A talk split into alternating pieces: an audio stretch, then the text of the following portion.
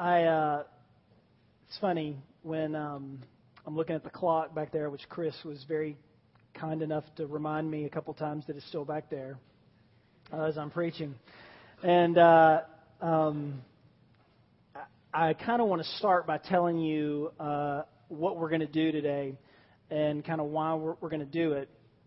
And uh, this goes back to starts with my first lunch with Chris Peters. We kind of knew each other, and we had really met here uh, when Bethany and I and the kids were visiting.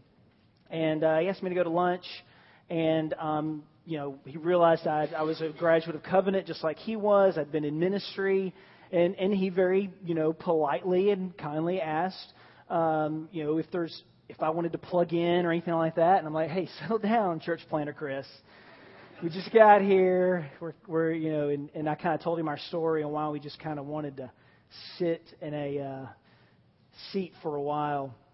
And then we got together for lunch again, and I said, "Hey, look, man, if you need me to help set up chairs or anything like that, I'd be glad to do that." I think within 24 hours, I was already on a rotation, and uh, and then we had lunch again.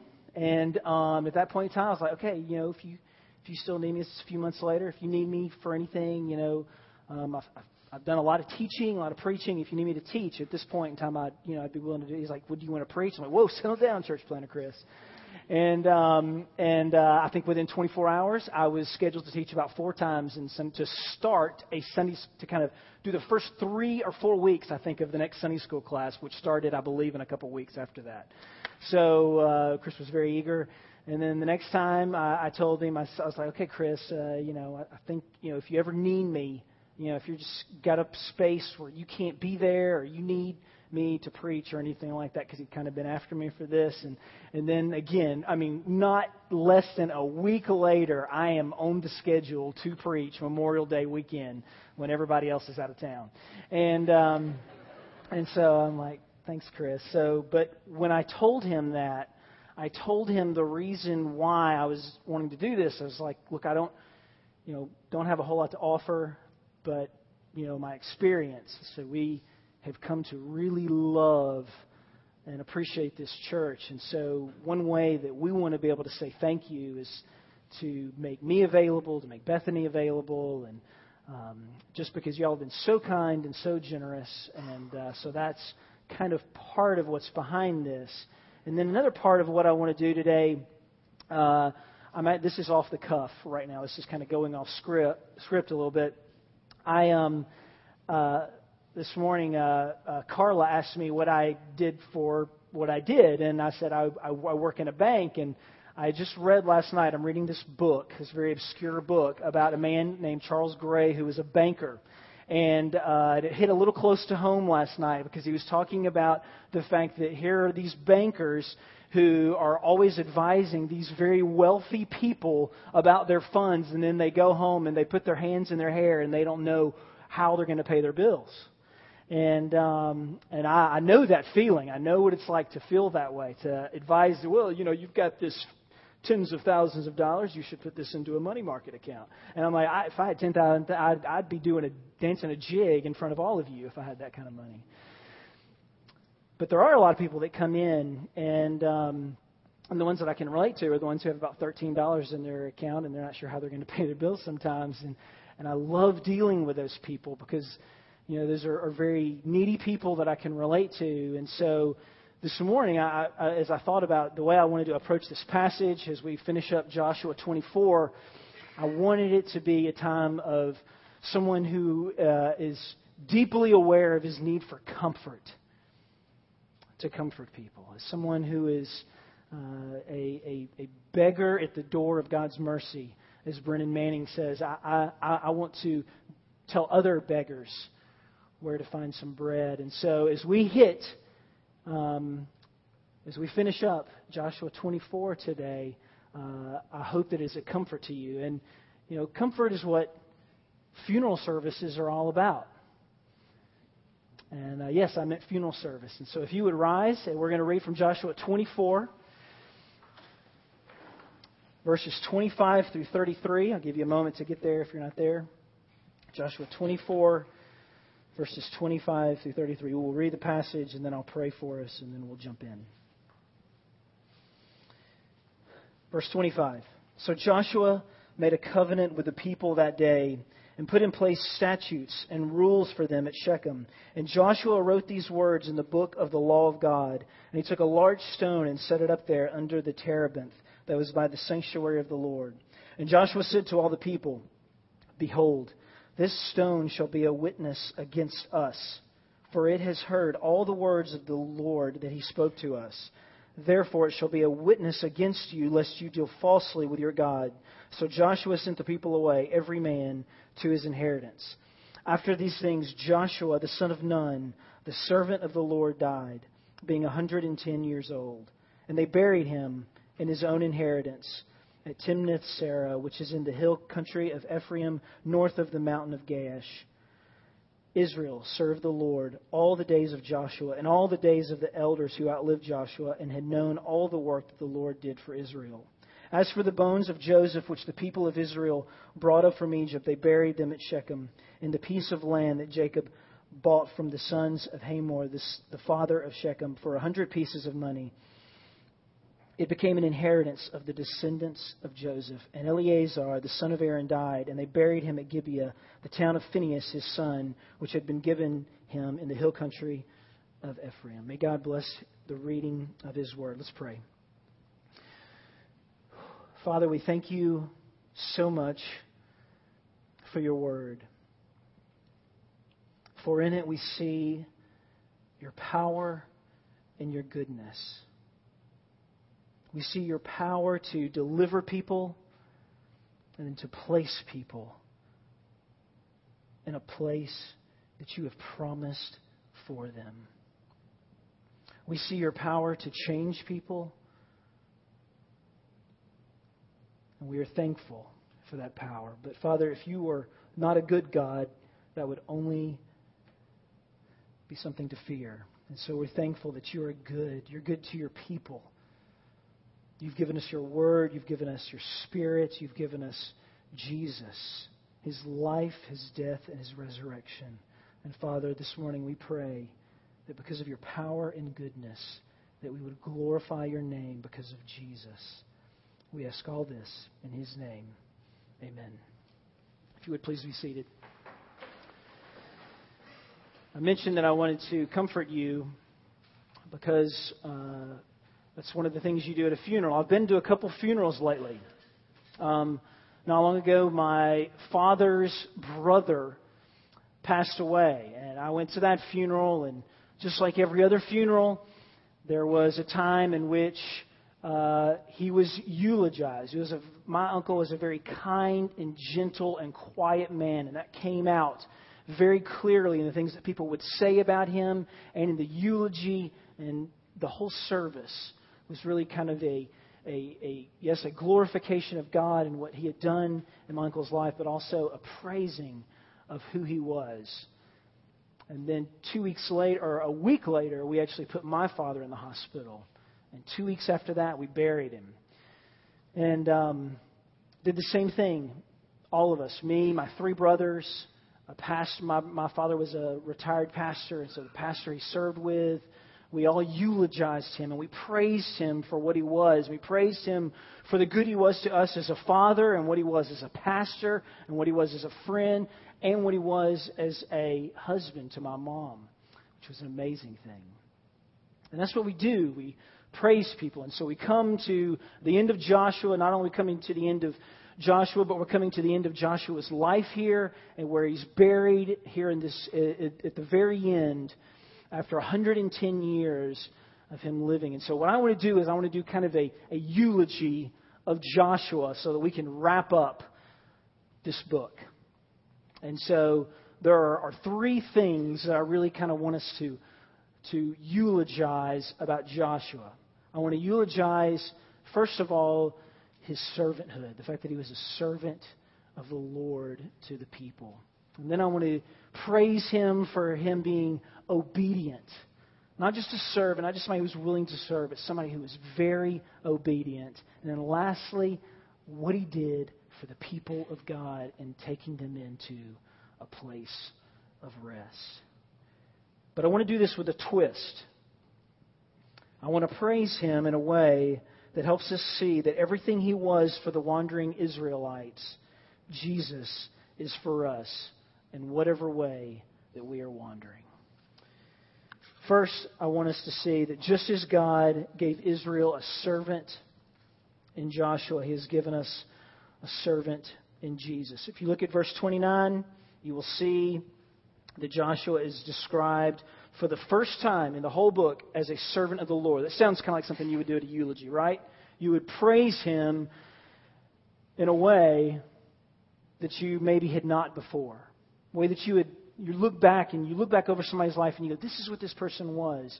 And that's what Joshua was, a servant of the Lord. Same title that was given to Moses, which makes sense because Moses led the people out of the difficulty, out of the bondage of slavery in Egypt. And then, jo- and then Joshua actually leads them into the promised land, right? So makes sense that both of them would be described the same way. Both were the instrument through which God delivered and then led into the promised land. Joshua was God's servant to accomplish his work, and he did this in two ways that we can see very clearly. Very simple. He served God by doing what was asked of him, and then he served God's people.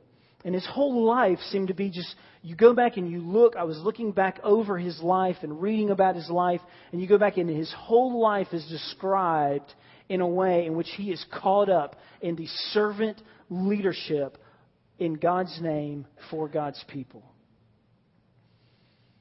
And we see this even in verse 25 through 28. What does he do? He says, Look, he makes a covenant with them, and he says, Look, we're going to set up this stone, and this stone is going to be a witness against what you have said that you will do. This is not only, a, this is, yes, a stone of God's faithfulness to us, of delivering us placing us in the promised land, giving us a place of rest, but it is also a witness that you will be faithful. And so not only is he serving God in that moment, but he's also serving the people, helping them remember. In the same way a pastor preaches, serves God by preaching the word and saying, This is who God is, this is what God has done for you. But he also says, Look, this is what is required of you. Listen and be faithful. But just as Joshua was a servant, we have a servant in Jesus.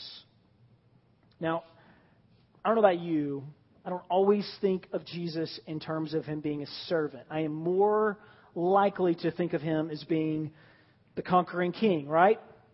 And I have a confession to make. I think I made this confession in Sunday school when I taught it after being here for about three days.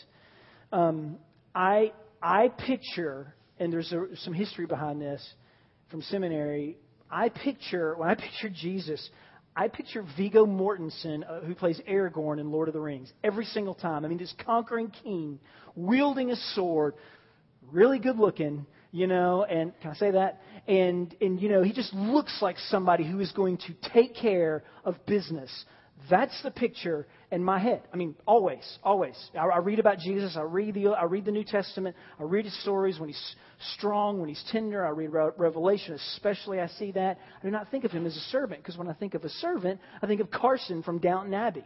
Now, I really liked Downton Abbey until it started becoming they killed people off like Lord of the Rings, and I.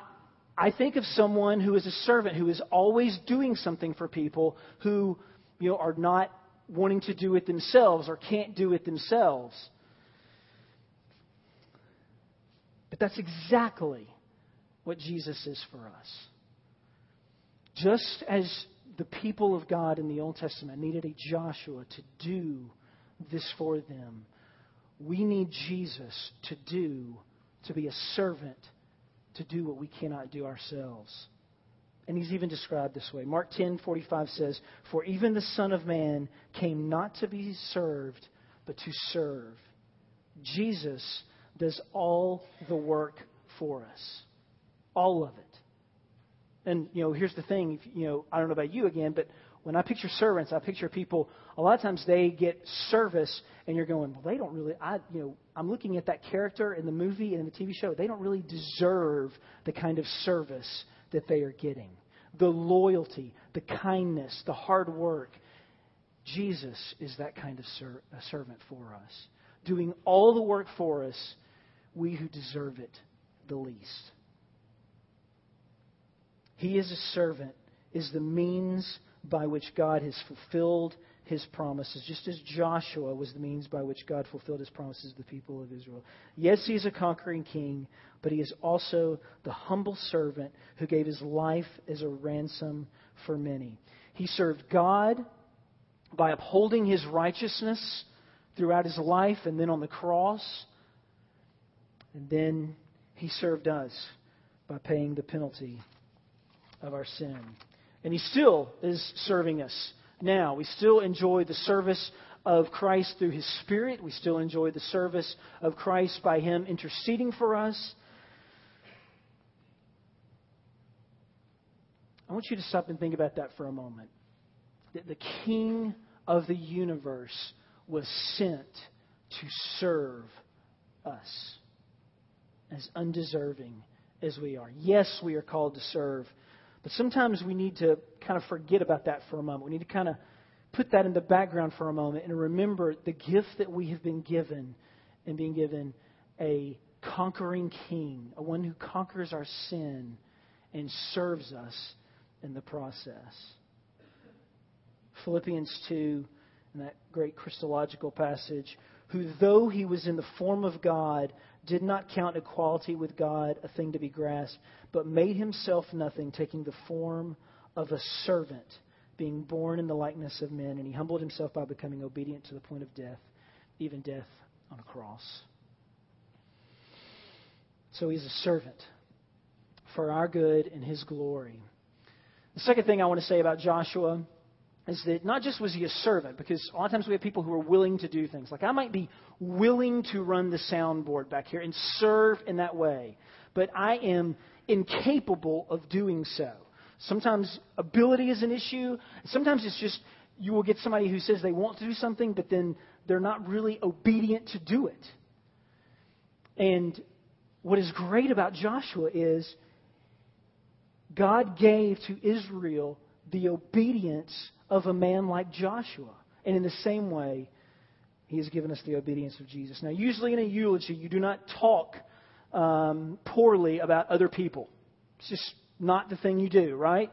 Well, but all the way up until Joshua, you see Adam sinning, you see Noah, you see Abraham, you see all these people. The Old Testament is full of these people who God has used who are constantly making mistakes and being reprimanded for them, right? I read this about Joshua. I'd never noticed before. There's nothing like that with his life.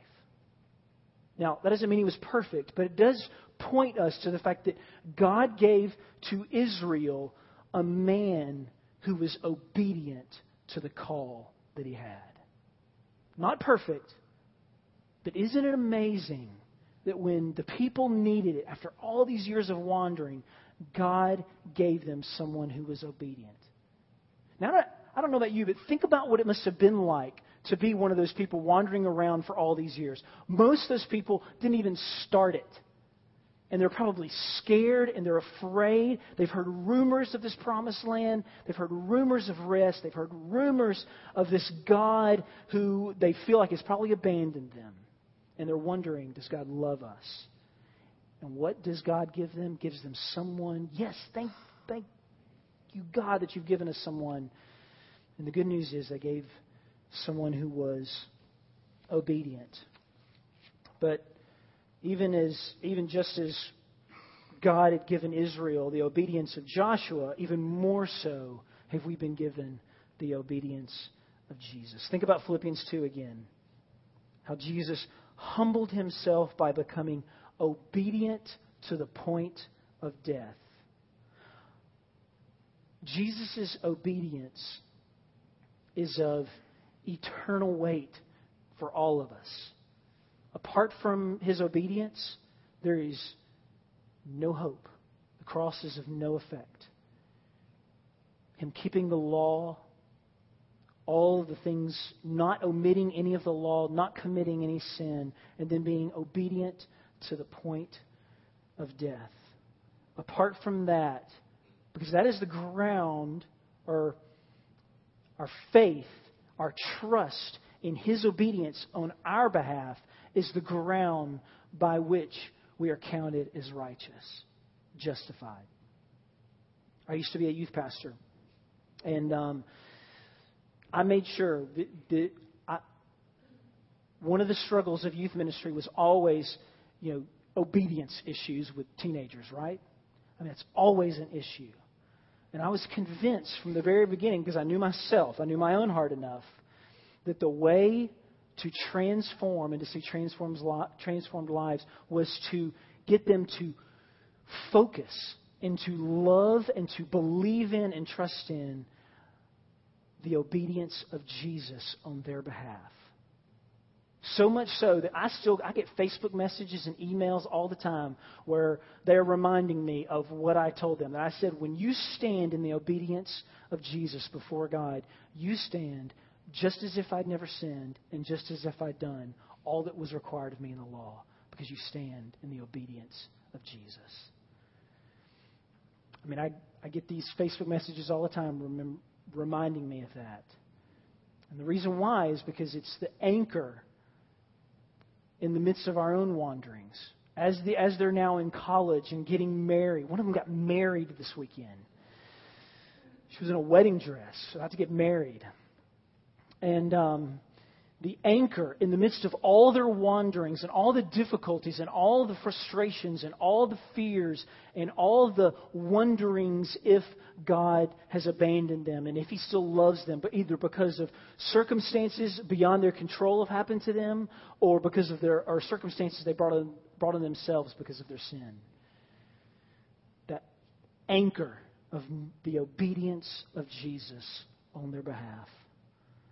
When our hearts wonder and worry if God loves us, we ought not to look first at our, at our obedience. Yes, maybe we should look at that. But first, we look at Christ's obedience on our behalf and remember we are loved because it has been credited to our account. Last and third, just as God, through Joshua, gave the people rest from their wanderings, Jesus gave us rest from our works. I mean, the great drama of Joshua is Joshua, the obedient servant, taking the people of God who had been wandering for 40 years.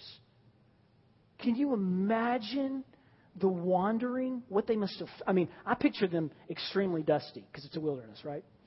I picture them dusty and tired and frustrated and just exhaust, just physical, emotional, and probably spiritual exhaustion. They probably dreamed of this promised land of rest after all the rumors of the good that is possible. After wondering, has God abandoned us? Has God abandoned me? After what had to feel like a collective spiritual darkness hanging over them. Joshua leads them into rest. Can you imagine? And the answer is probably most of us can. Most of us can imagine what that feels like. Even if it's not a physical wandering, there is a spiritual or a emotional, psychological even, I guess you could say a wandering that goes on. Most of us in this room, including myself, again, one beggar telling another beggar where to find bread. Most of us in this room are familiar with that experience of wandering. We have very comfortable lives that mask it pretty well. But most of us have seasons, weeks, years, perhaps our whole lives have felt like a wandering. At some point in time, you stop and you look at your circumstances and you wonder Has God abandoned me? Is this why the night seems so dark right now? You've dreamed of rest. You've heard the rumors of it. You see other people around you and they look like they've got it. You know, they, they, they look like they're experiencing light. And to you, it just feels like darkness. And uh, it's no stretch to link our wanderings and our longings for rest to the story of Joshua. Hebrews 4 8 and 10. For if Joshua had given them rest, God would not have spoken of another day later on. So then, there remains a Sabbath rest for the people of God. For whoever has entered God's rest has also rested from his works, as God did from his. Now, there's a lot in that passage to talk about. But there's two things that we can see that are very helpful for us today as we finish up the book of Joshua. David spoke of a coming rest. David is after Joshua. And the idea is that there is a bigger rest. There is another rest that is coming that is bigger than the rest of the promised land. And it is a resting of all of our works. Now, this for us who have these feelings of wandering, these kind of dark nights of the soul, this is good news for us, right? Because what do we do when we get in those situations? We want to fix it. We want to work. We want to do something. We want to, we pledge our lives to God anew. We do something to try to fix it and get out of it. And an amazing statement, we are told that we, that we have been given a rest that helps us rest from all of our works. We can rest because Jesus has been the obedient servant we could not be and he died the death we deserved. He says in the book of Matthew, he says, Come to me, all who labor, all who work, all who want to work and feel the weight of work and trying to fix it yourself and are heavy laden, and I will give you rest. Take my yoke upon you and learn from me, for I am gentle and lowly in heart, and you will find rest for your souls. For my yoke is easy and my burden is light. We can rest because we know that there is a new heaven and a new earth, and the promise of that hope is anchored with the cross. We can rest because even though in the midst of our wanderings, whether it's because we've lost a job or we've lost a loved one or, or we have a job that feels like it's just sucking the very soul out of us, or we have a sick loved one who is on, we're on the verge of losing, or we have a wayward child, or a struggling marriage, in the midst of that, we can rest because we know we have been given the rest of the obedient work of our servant Jesus on our behalf.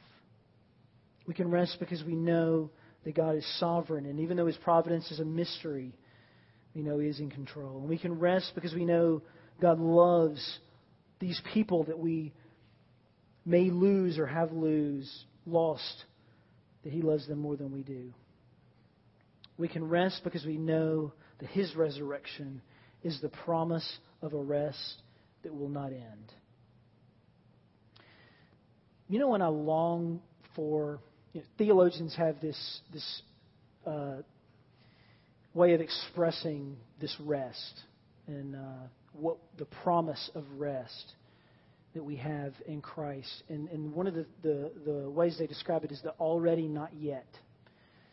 And, and the fact that we, ex, we can experience that rest now and the knowledge that now we have we can rest from our works. That even in the midst of our struggles, in the midst of our wanderings, in the midst of those dark nights, we can actually uh, rest in those moments, even if it's just for a time.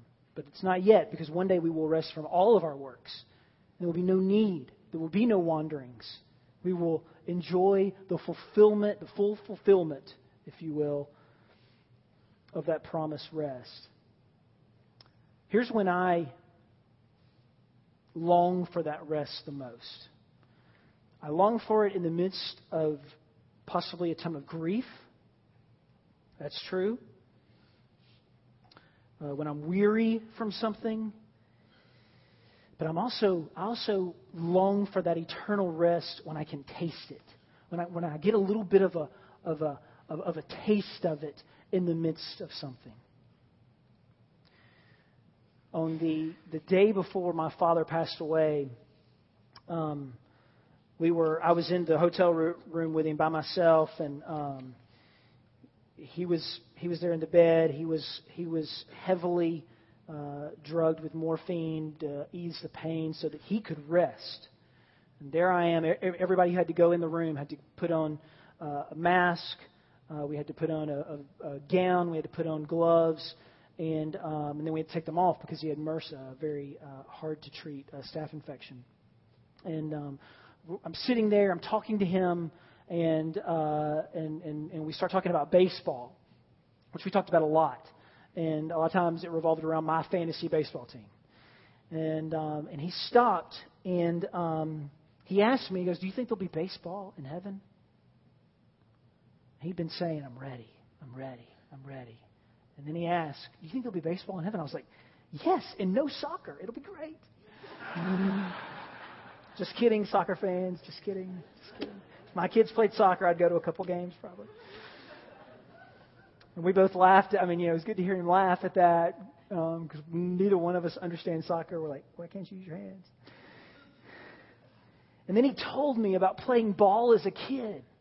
And he, and he would just talk about how he, how he would play all day. And, and he told me about the, the legendary, which we have heard the story so many times, the legendary questionable no hitter he threw as a kid and that where he was pitching, and he pitched the whole game, and nobody got a hit, and but it was questionable at the end. And, and he told me the story like I'd never heard it. You know, we've heard it so many times, and um, and and and and and, and he goes. And he, and he goes, I'm so glad to know that you think there'll be, you know, like I'm the theologian teaching my dad, you know, uh, the, the, the retired pastor by heaven and baseball being there. And I said, Dad, here's the great thing about it. When you get there and you're playing, the grass is going to be so green the dirt's going to be so soft. The foul lines are going to be plumb. And there will be no arguing. And you'll be able to play all day and run and jump. And there will be no. Ti- you won't get tired because you'll be resting. The very playing will be that. And, it, and the reason why we talked about that is because he was saying that he would play until he was just physically exhausted as a kid.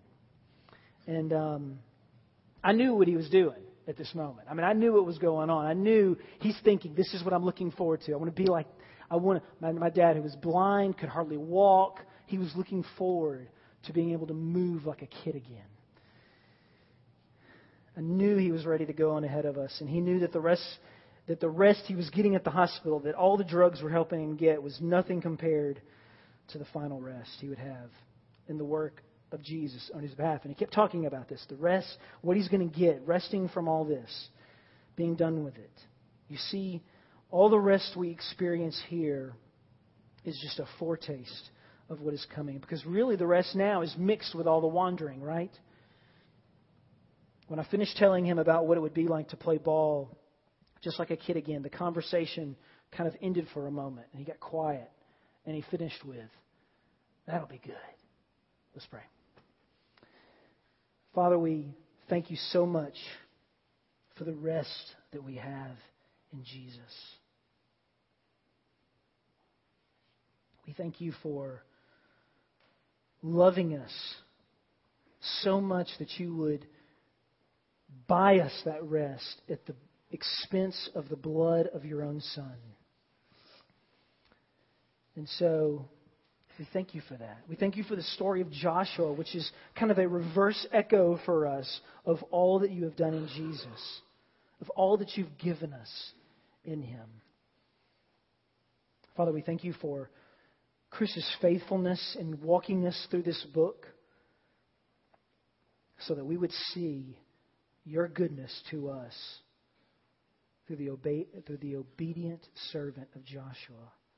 And Father, I pray that we would walk away with a better seeing, a better understanding